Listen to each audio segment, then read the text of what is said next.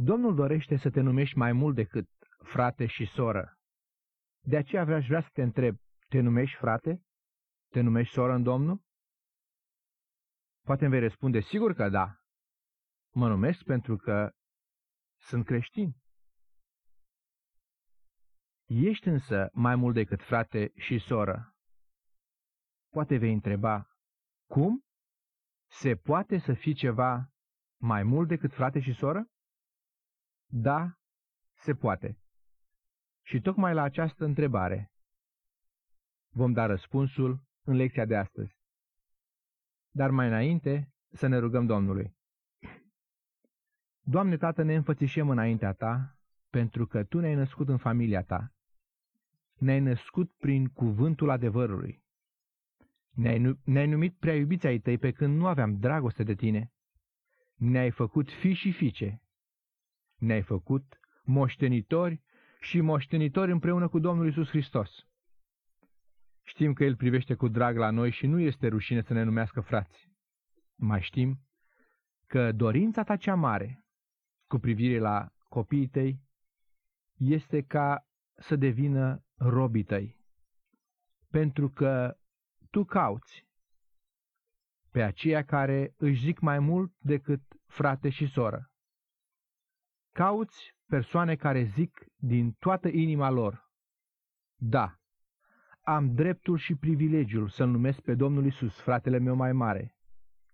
Dar între oameni aș vrea să fiu cunoscut ca rob al Domnului Isus. Te rugăm ca să ne înveți din epistola lui Iacov cum să-ți fim plăcuți ție și să vedem ce anume ne împiedică să nu ajungem robii tăi. Să vedem ce ne împiedică ca să nu ne mai mulțumim doar cu faptul că ne numim copii ai tăi. Vrem ca să ne purtăm ca rob și roabe ale Domnului Isus, așa cum și Iacov se numește pe sine. Lasă ca epistola aceasta să ne schimbe purtarea și îți mulțumim că vei face aceasta pentru că te rugăm în numele, puterea și autoritatea Domnului Isus Hristos. Amin. Aceasta este lecția a doua din epistola a lui Iacov și să deschidem la Iacov capitolul 1, versetul 1. Astăzi ne vom opri cu învățătura doar la versetul 1. Eu mă voi opri doar la versetul 1 pentru că dumneavoastră care studiați acasă lecția, o luați înaintea mea care predau și astfel veți descoperi voi înși vă lucruri minunate. Eu vreau ca prin aceste descoperiri din cuvânt să ajungeți să mă verificați voi pe mine cu cuvântul Domnului, dacă cele spuse de mine se potrivesc cu învățătura întregii Scripturi. De aceea aș vrea să repet întrebarea cu care am început lecția. Te numești oare doar frate și soră în Domnul și te mulțumești cu această stare? Sau crezi că Domnul dorește ceva mai mult de la tine? Ascultați cum începe epistola lui Iacov. Iacov, roba lui Dumnezeu și al Domnului Isus Hristos, către cele 12 seminții care sunt împrăștiate, sănătate. Chiar de la începutul epistolei, Iacov se recomandă nu fratele Iacov, ci rob al Domnului Isus. Se pune întrebarea, cine este acest Iacov pentru că citim în Noul Testament trei persoane care poartă același nume. De aceea, înainte de a vedea ce înseamnă a fi rob al Domnului Isus, vrem să știm precis cine este acest Iacov, vrem să știm despre ce scrie el și cui scrie epistola aceasta. Înțelegem din epistola lui Iacov că este o scrisoare scrisă de o persoană care poartă un nume evreiesc, Iacov, și se adresează altor evrei. Vi s-a cerut până în prezent, în studiul de acasă, să faceți observații acestei, asupra acestei epistole și să căutați versete care scriu despre contextul istoric al epistolei, să căutați să aflați cât mai multe despre autorul epistolei, să căutați cine sunt adresanții acestei epistole, să căutați care este tema generală a ei și cu ce scop scrie Iacov epistola sa. Citim în versetul 1 că Iacov scrie către cele 12 seminții care sunt împrăștiate.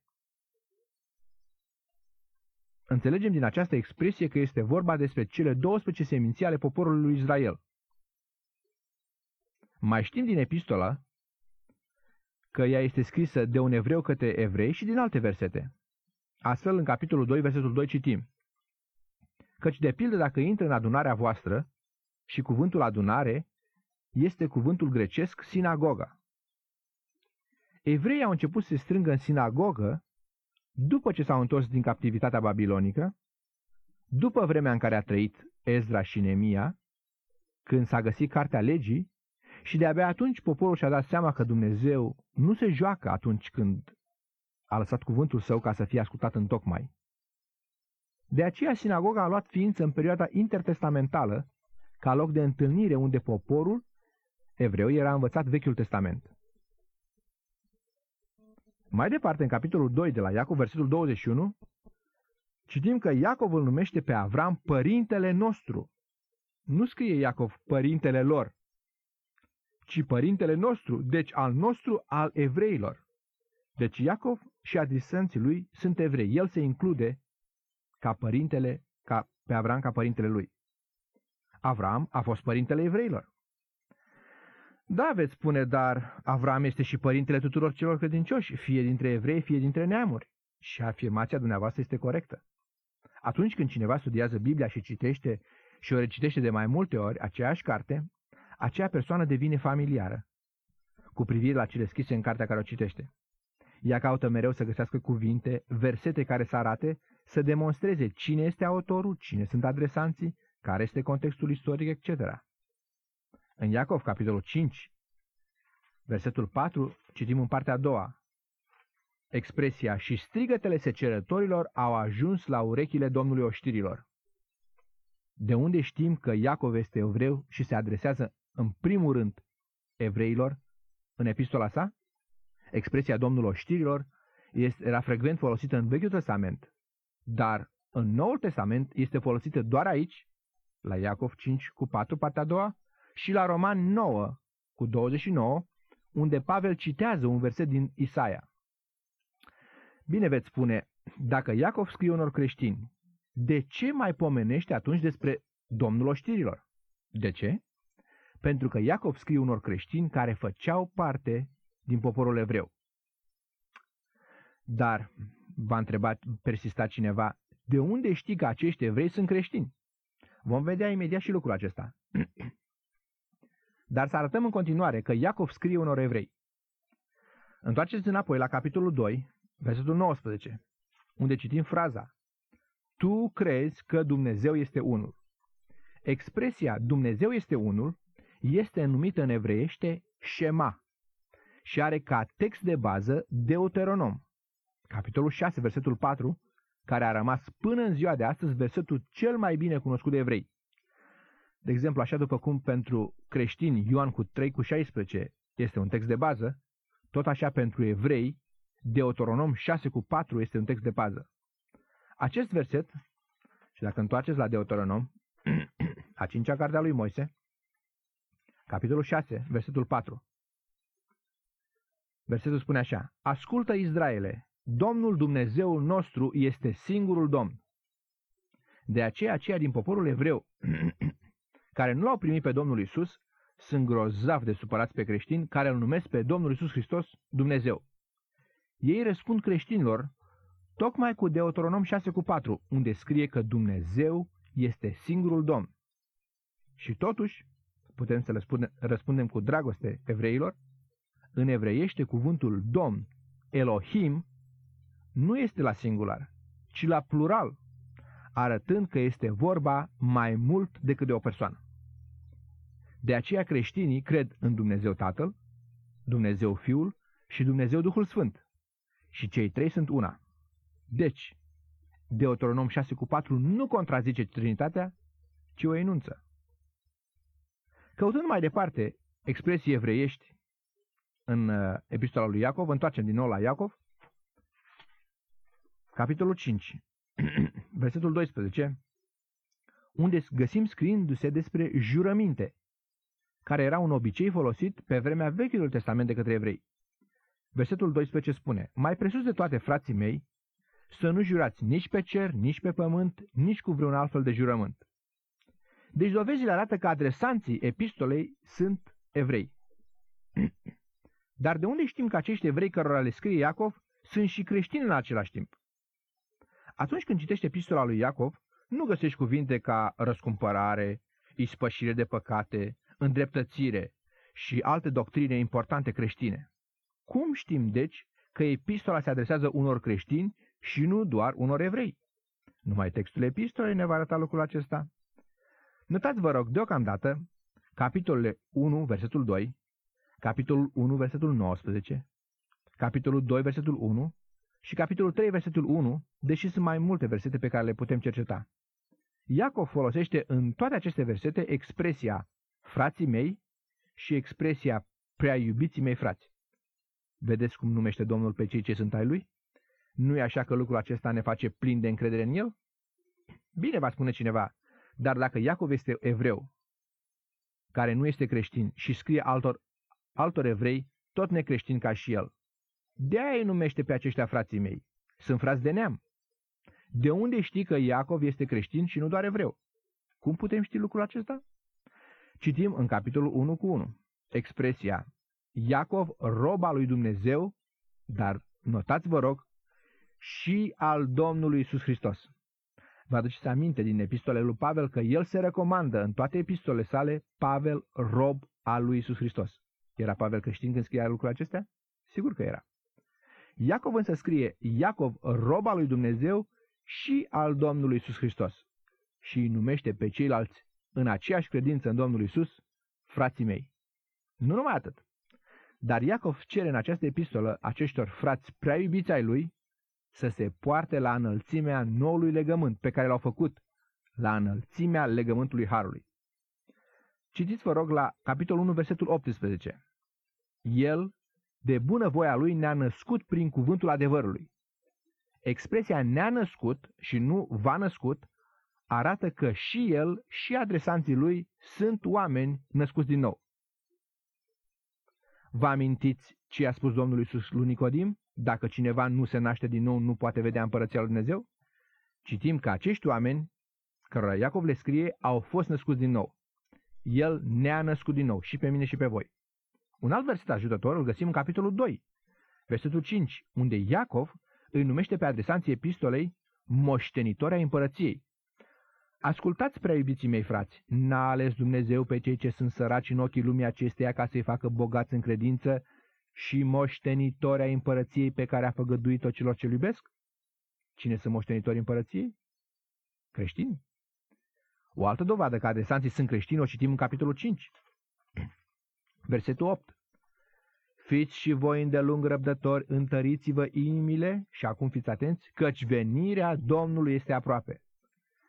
Păi cine decât creștinii așteaptă a doua venire a Domnului Iisus Hristos? Evrei așteaptă încă prima lui venire.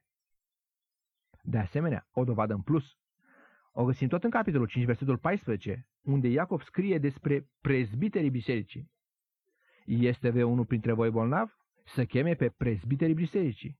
Am învățat în lecția trecută cine face parte din biserică, din cine este compusă biserica și că termenul de prezbiter se aplică numai bisericii. Deși la început creștinii, care proveneau dintre evrei, se adunau în sinagogi, după câțiva ani au fost dați afară din sinagogi de către ceilalți evrei, care nu-L primiseră pe Domnul Iisus ca Mesia, și acum creștinii se adunau prin case, iar întrunirile lor se chemau adunări și prezbiterii sau bătrânii erau aceia care conduceau lucrările adunării.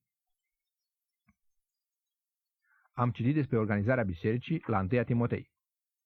Încă o altă dovadă că epistola se adresează creștinilor este tema generală a ei, care este credința care se arată prin fapte. Aceasta este una din temele generale ale epistolei lui Iacov. Sau cum se manifestă, cum se arată o credință adevărată. Cuvântul credință este un cuvânt cheie în epistola lui Iacov. Astfel, în capitolul 1, versetul 5, versetul 3, citim despre încercarea credinței, un termen care nu exista în Vechiul Testament. În Vechiul Testament, în Cartea Deuteronom, la capitolul 28, Dumnezeu promite două lucruri poporului evreu.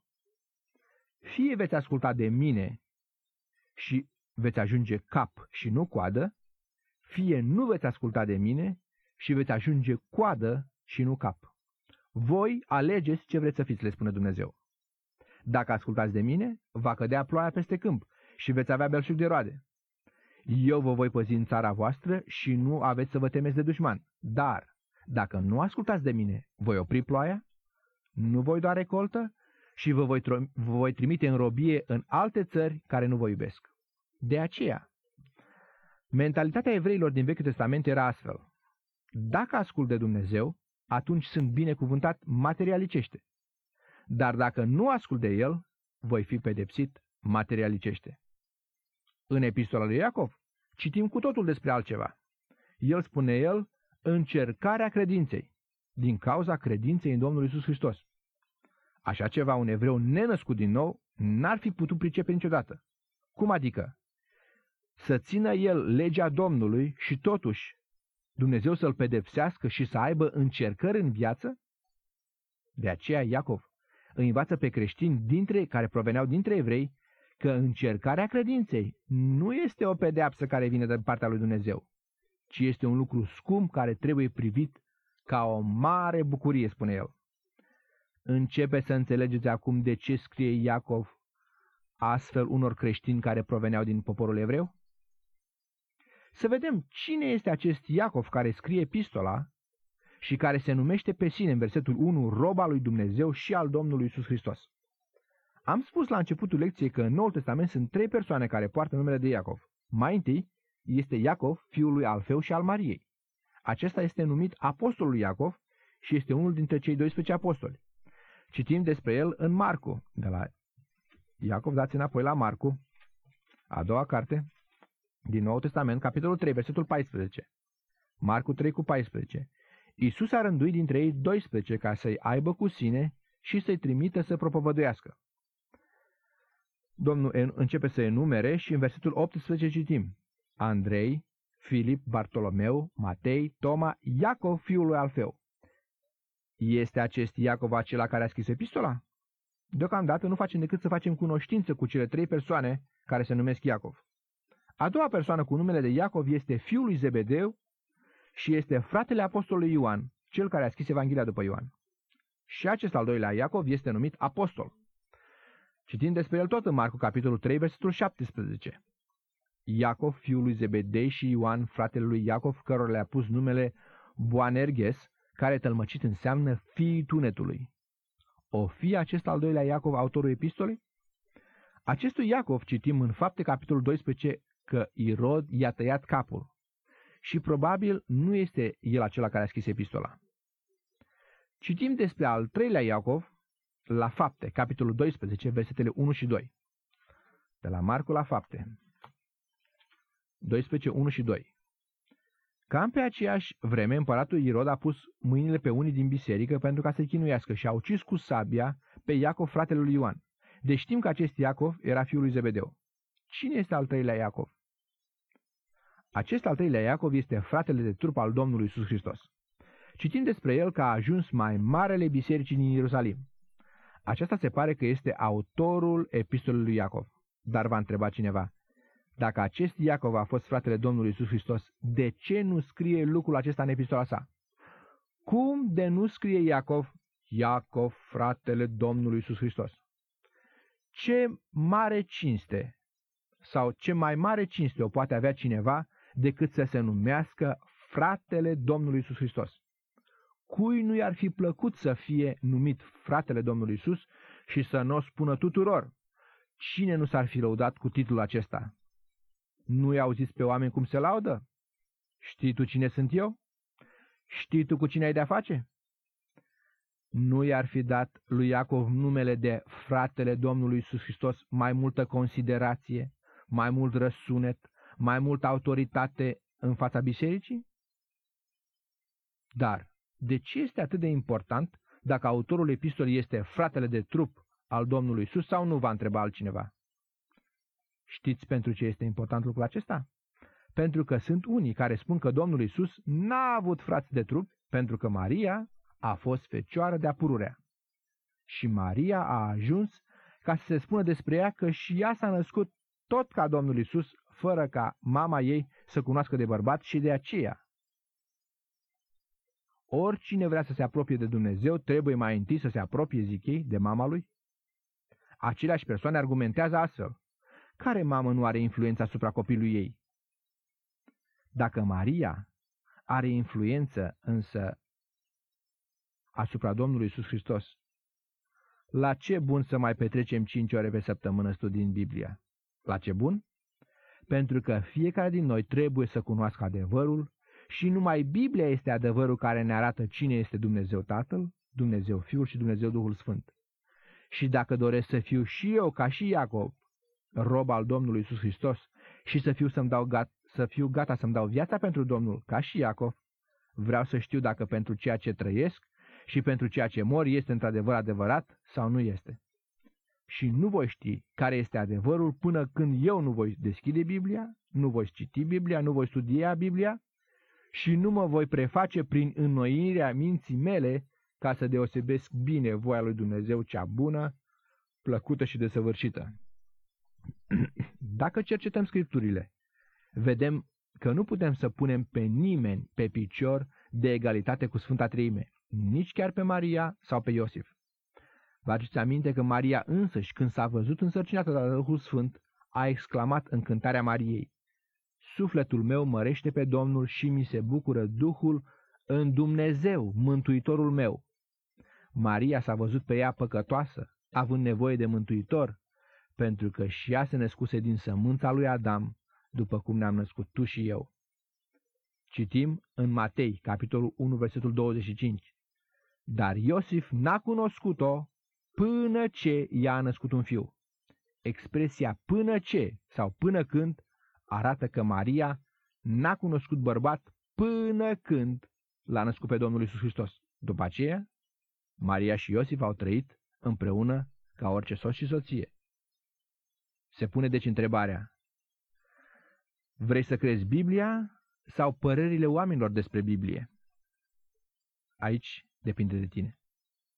Să deschidem în continuare la Ioan, capitolul 2, versetul 12, unde citim despre frații și surorile Domnului Isus. Ioan 2 cu 12. După aceea, Domnul Isus a pogorât la Capernaum împreună cu mama, frații și ucenicii lui și acolo n-au rămas multe zile. Apostolul Ioan face deosebire între frații Domnului și ucenicii lui. Ca să citim însă viața Domnului Isus în ordine cronologică în care s-au petrecut evenimentele, să deschidem din nou la Matei 12 cu 46. Matei 12 cu 46. Pe când vorbea încă Iisus noroadelor, iată că mama și frații lui stăteau afară și căutau să vorbească cu el. Atunci cineva i-a zis, iată, mama ta și frații tăi stau afară și caută să vorbească cu tine. Ne-am fi așteptat ca Domnul Iisus să dea toată lumea la o parte, ca să-și invite mama și frații să intre în casă. Dar ce spune Domnul? Versetul 48. Dar Iisus a răspuns celui ce adusese știrea aceasta. Cine este mama mea și care sunt frații mei? Apoi și-a întins mâna spre ucenici săi și a zis, Iată mama mea și frații mei. Domnul Iisus a vrut să spună că există o legătură mult mai adâncă decât legăturile omenești, mamă, frate, soră. Despre ce legătură vorbește Domnul? Tot el ne spune, căci oricine face voia tatălui meu care este în ceruri, acela mi este frate, soră și mamă. Ai vrea să faci parte din familia Domnului Isus și nu știi cum? Crezi că poți face parte din ea doar rostind o rugăciune de pocăință sau împlinind actul botezului doar ca să scapi de iad? Sau vrei să faci parte din familia lui, rugându-te zilnic și având atitudinea aceasta? Doamne, ce vrei să fac ca să-ți fiu pe plac? Sunt mulți ca oameni care se roagă, Doamne, Doamne, dar nu vor intra în familia Domnului și știți de ce? Tocmai pentru că n-au făcut voia Tatălui care este în cer. Epistola lui Iacov, dacă o studiem până la capăt, va arăta în mod practic tuturor, tuturor celor care o studiază, dacă fac parte din familia de răscumpărați ai Domnului Isus sau nu. O vreme însă, nici frații Domnului Isus n-au crezut în el deși au văzut minunile pe care le făcea și a auzit cuvintele pe care le spunea. Să deschidem la Ioan, capitolul 7, versetul 2. Ioan 7 cu 2. De la Matei mergem înainte la Ioan. Praznicul iudeilor era aproape. Frații lui i-au zis, pleacă de aici și du-te în Iudeea ca să vadă și ucenicii lucrările pe care le faci. Nimeni nu face ceva în ascuns când caută să se facă cunoscut. Dar dacă faci aceste lucruri, arată-te lumii. De ce au vorbit astfel chiar și frații Domnului Isus? Versetul 5 ne spune de ce. Duhul Sfânt cunoaște gândurile oamenilor, căci nici frații lui nu credeau în el. Și așa se petrece în multe familii. Unii din familie cred în Domnul Isus, dar alții nu cred. Iar cei ce nu cred nu pot suferi pe cei ce cred. De aceea cei ce nu cred vorbesc astfel. Păi sigur, dacă tu te pretinzi creștin, ar trebui să faci cu tare și cu tare. Păi, păi creștinii nu fac așa, creștinii fac așa. Totuși, noi am vrea să știm dacă Iacov, fratele Domnului, s-a întors la Domnul și când s-a întors. Ce ziceți? S-a întors sau nu s-a întors?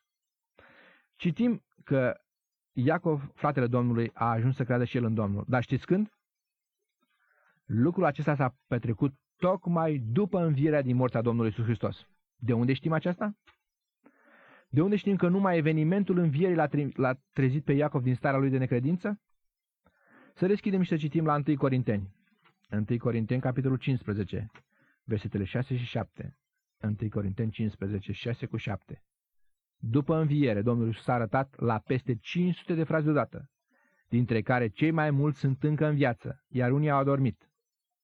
În urmă, s-a arătat lui Iacov, apoi tuturor apostolilor.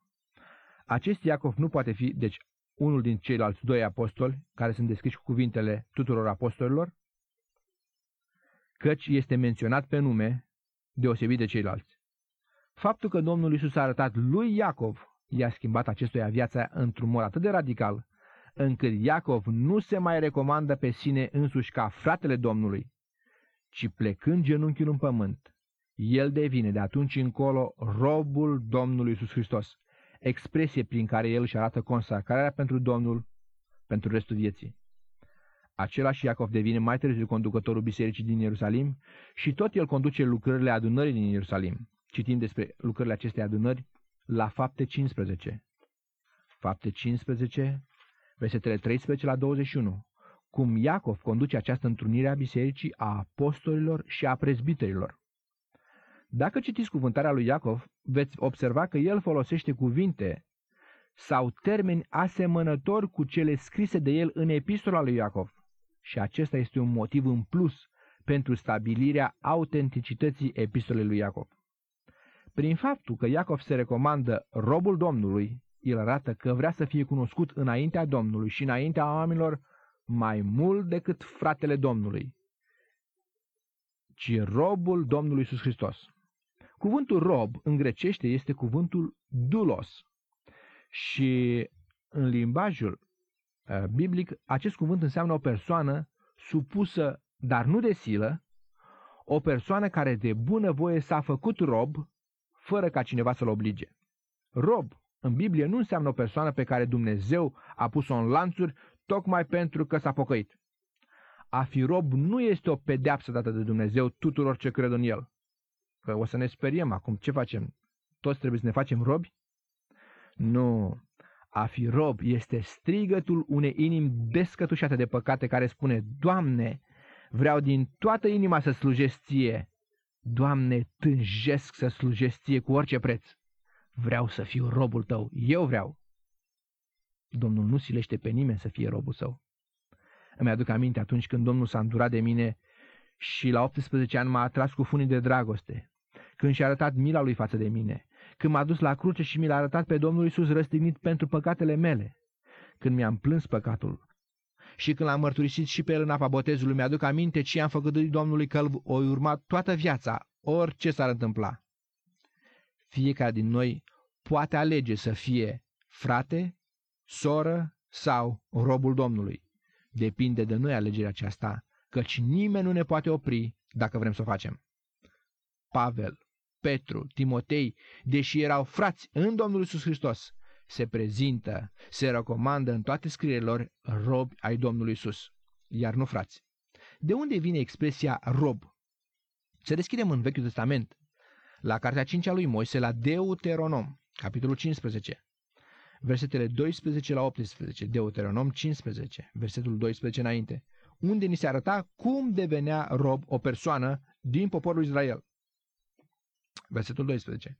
Dacă unul din frații tăi evrei, bărbat sau femeie, se vinde ție să slujească șase ani, dar în anul al șaptelea să-i dai drumul de la tine și să fie slobod. Și când îi vedea drumul ca să se ducă slobod de la tine, să nu-i dai drumul cu mâna goală, ci să-i dai daruri din cireada ta, din aria ta, din teascul tău, din ce vei avea prin binecuvântarea Domnului Dumnezeului tău. Să-ți aduce aminte că și tu ai fost rob în țara Egiptului și că, și că Domnul Dumnezeul tău te-a răscumpărat. De aceea îți dau astăzi porunca aceasta. Închipuiți-vă pentru câteva clipe un om care după șase ani de slujire îi se dă drumul să plece nu cu mâna goală, ci cu daruri. Și omul acesta se întoarce și zice stăpânului său, Te rog frumos, să nu mă lași să plec de la tine. Nu vreau să plec de la tine. Vreau să rămân cu tine pentru că te iubesc, pe tine. Iubesc casa ta, și știu că dacă plec de aici, nu va mai fi tot atât de bine de mine cât mi-a fost la tine. Tot ce vreau este să rămân robul tău pentru totdeauna. Te rog, nu vreau să trăiesc de capul meu, vreau să trăiesc în casa ta, în ascultare de plină de tine. Bine, va spune stăpânul. Versetul 17, atunci, dacă robul rostește el aceste cuvinte, dacă ia el, dacă ia el inițiativa, atunci se găurești urechea în ușă și așa să-ți fie rob pentru totdeauna. Tot așa să faci și cu roaba ta. Astfel, una din urechi va fi găurită pentru totdeauna. De acum încolo, oriunde merge acest om, în oraș, la piață, pe stradă, lumea care îl privește îi va spune Ce stăpân extraordinar trebuie să ai! Mă gândesc la tine Ioane, Vasile, puteai să fii liber. Puteai după ăștia șase ani de muncă să faci ce vrei în viață. Puteai să strigi, ura, sunt liber, nu mai ascult de nimeni, nu mai am stăpân, am ajuns în sfârșit propriul meu stăpân. Și mă gândesc că totuși n-ai făcut-o. Și ai ales mai bine să fii robul stăpânului aceluia pentru toată viața. Dacă e așa, te invidiez, omule. Ce n-aș da să am și eu un așa stăpân, care să se poarte așa de frumos cu mine, încât să nu vreau să mai plec de la el vreodată. Urechea găurită arăta robului și arăta tuturor celorlalți oameni că el nu mai este al lui, ci al stăpânului său. Vreau să-ți pun o întrebare. Al cui rob ești tu? Cui vrei să slujești în această viață? Vrei să slujești ție?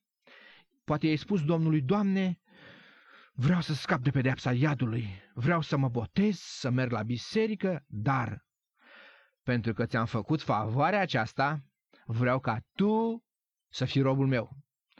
Nu uita, Doamne, eu sunt tânăr, sunt inteligent, am carte, am viața înainte și în viața aceasta vreau să-mi dai asta, asta, asta și viu Domnului cu lista mea și spun ce vreau. Sau poate că în viața aceasta vrei să slujești oamenilor. Vrei să slujești pe oameni nu pentru că îi iubești neapărat, ci pentru că nu vrei să-i superi. Nu vrei ca să-ți dea numele de pocăitul sau alte nume și de aceea faci tot ce poți să nu superi pe nimeni cu pocăința ta, să nu mărturisești nimănui ca să nu cumva să se mânie pe tine. De aceea, dacă ți se cere să minți la serviciu, o faci, să nu superi pe șeful. Sau mai ai o posibilitate. Ai posibilitatea să fii robul Domnului Isus Hristos, ca să trăiești pentru totdeauna pentru El. Ascultați ce spune Pavel despre sine însuși în epistola către Galateni. Galateni, capitolul 1, versetul 10. Caut eu oare în clipa aceasta să capăt bunăvoința oamenilor sau bunăvoința lui Dumnezeu? Sau caut să plac oamenilor? Ascultați, dacă aș mai căuta să plac oamenilor, n-aș fi robul lui Hristos. Cui vrei să placi în această viață? Ție? Oamenilor? Sau Domnului Iisus Hristos? Iacov nu și începe epistola scriind Iacov, fratele lui Iisus Hristos, ca să ne impresioneze cu acest titlu, ci începe cu cel mai înalt titlu pe care îl poate dobândi cineva, Iacov, roba lui Dumnezeu și al Domnului Isus Hristos. Isus Hristos este mai mult decât frate pentru Iacov. El este Domnul Isus Hristos. Nu numai că Iacov își ia titlul de rob, ci însuși Domnul Isus Hristos și-a luat acest titlu când a trăit pe pământ. Domnul Isus nu cere nimănui din cei ce urmează să fie robi dacă el, stăpânul, n-ar fi fost niciodată rob. De ce? Pentru că Domnul Isus era Fiul lui Dumnezeu și ar fi putut să spună oamenilor, plecați-vă genunchiul înaintea mea. Nu știți cine sunt eu? Eu sunt Dumnezeu și vă pot arunca pe toți în iad. Dar nu s-a purtat așa Domnul Isus aici pe pământ. Deși avea dreptul să o facă. Era Dumnezeu, merita închinare și putea să ceară tuturor să-și plece genunchiul înaintea lor. Citim însă în Filipeni, capitolul 2, versetul 3. Nu faceți nimic din duh de ceartă sau din slavă de șartă, ci în smerenie fiecare să privească pe altul mai pe sus de el însuși. Fiecare din voi să se uite nu la foloasele lui, ci și la foloasele altora. Vreau să te întreb, nu e așa că se așteaptă de la un slujitor sau de la un rob să se uite mai întâi la foloasele altora și mai pe urmă la ale sale? Sigur că da, că de aia e slujitor și nu stăpân. Nu e așa că slujitorul se gândește mai întâi la nevoile stăpânului și mai pe urmă la ale sale? Sigur că da. La ce bun să ai un servitor care nu vrea să slujească? Tu și eu am fost chemați să fim slujitori a Evangheliei, să, slu- să slujim lui Dumnezeu cu lepădare de noi înșine, pentru ca toți din jur să poată vedea că Domnul Iisus trăiește în noi. Filipeni, capitolul 2, versetul 5. Să aveți în voi gândul acesta care era și în Hristos Iisus, același gând. El, măcar că avea chipul lui Dumnezeu. Domnul Iisus aici pe pământ n-a spus, voi știți cine sunt eu? Eu sunt Fiul lui Dumnezeu. Iacov, când scrie epistola, nu spune, voi știți cine sunt eu? Eu sunt fratele lui Iisus Hristos. Domnul Iisus n-a crezut ca un lucru de apucat să fie deopotrivă cu Dumnezeu, asemenea cu Dumnezeu, ci s-a dezbrăcat pe sine însuși și a luat un chip de rob. Cum s-a purtat Domnul Iisus ca rob? S-a răzvrătit împotriva tatălui său? În versetul 8, Filipeni, capitolul 2, la înfățișare a fost găsit ca un om, s-a smerit și s-a făcut ascultător până la moarte și încă moarte de cruce. Dar de ce a trăit Domnul Iisus astfel?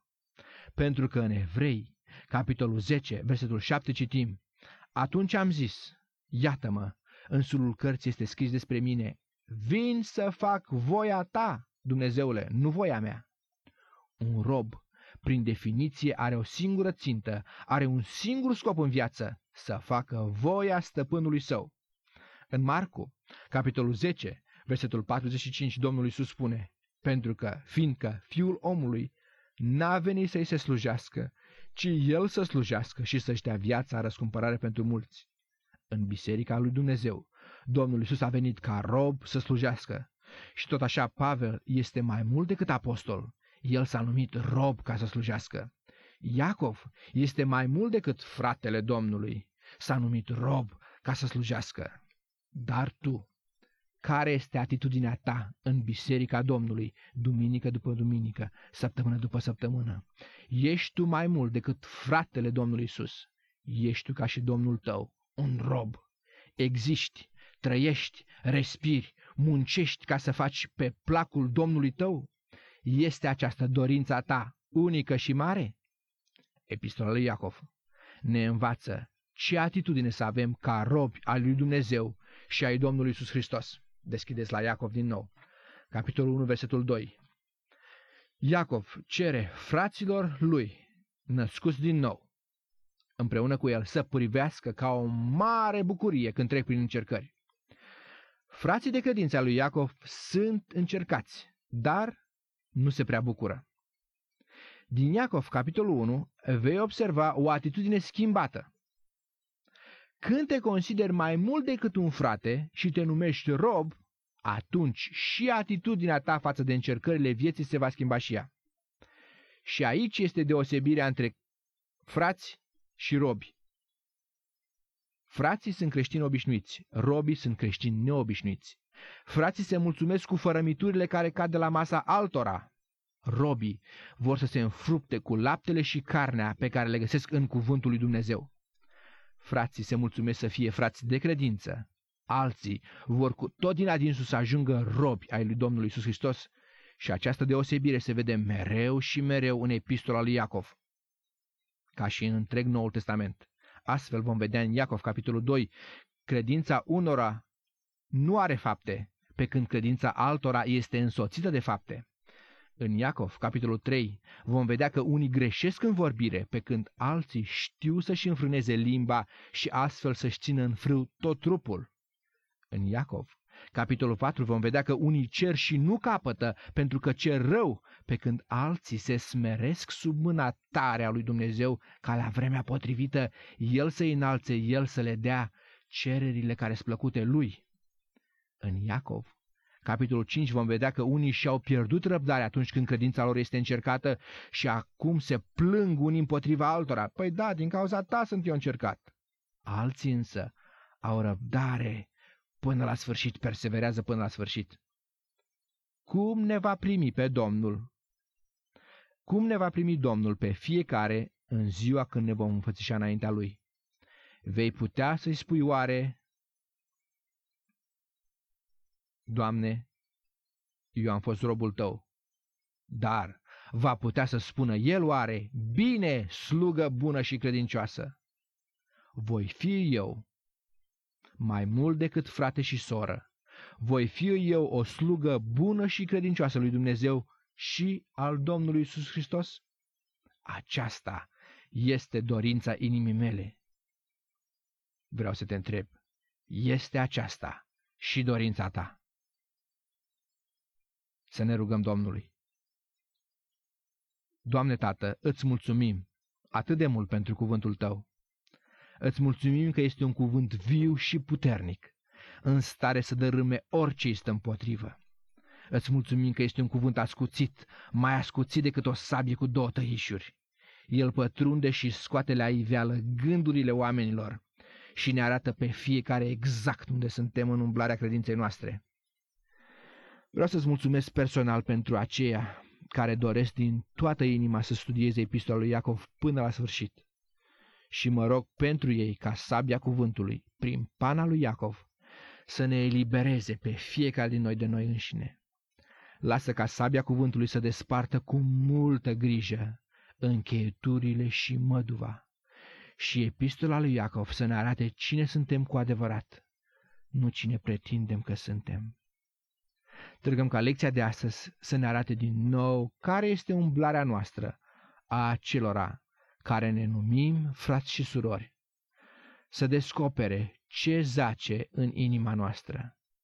Iar atunci când trecem în viață, pe lângă alții care au fost răniți, prin încercările credinței lor, să ne oprim ca niște buni robi, ca niște buni slujitori ai tăi și să le pansăm rănile, să-i ridicăm și să-i ajutăm să meargă iarăși pe calea credinței, pentru ca încercarea credinței să le fie dulce, nu amară.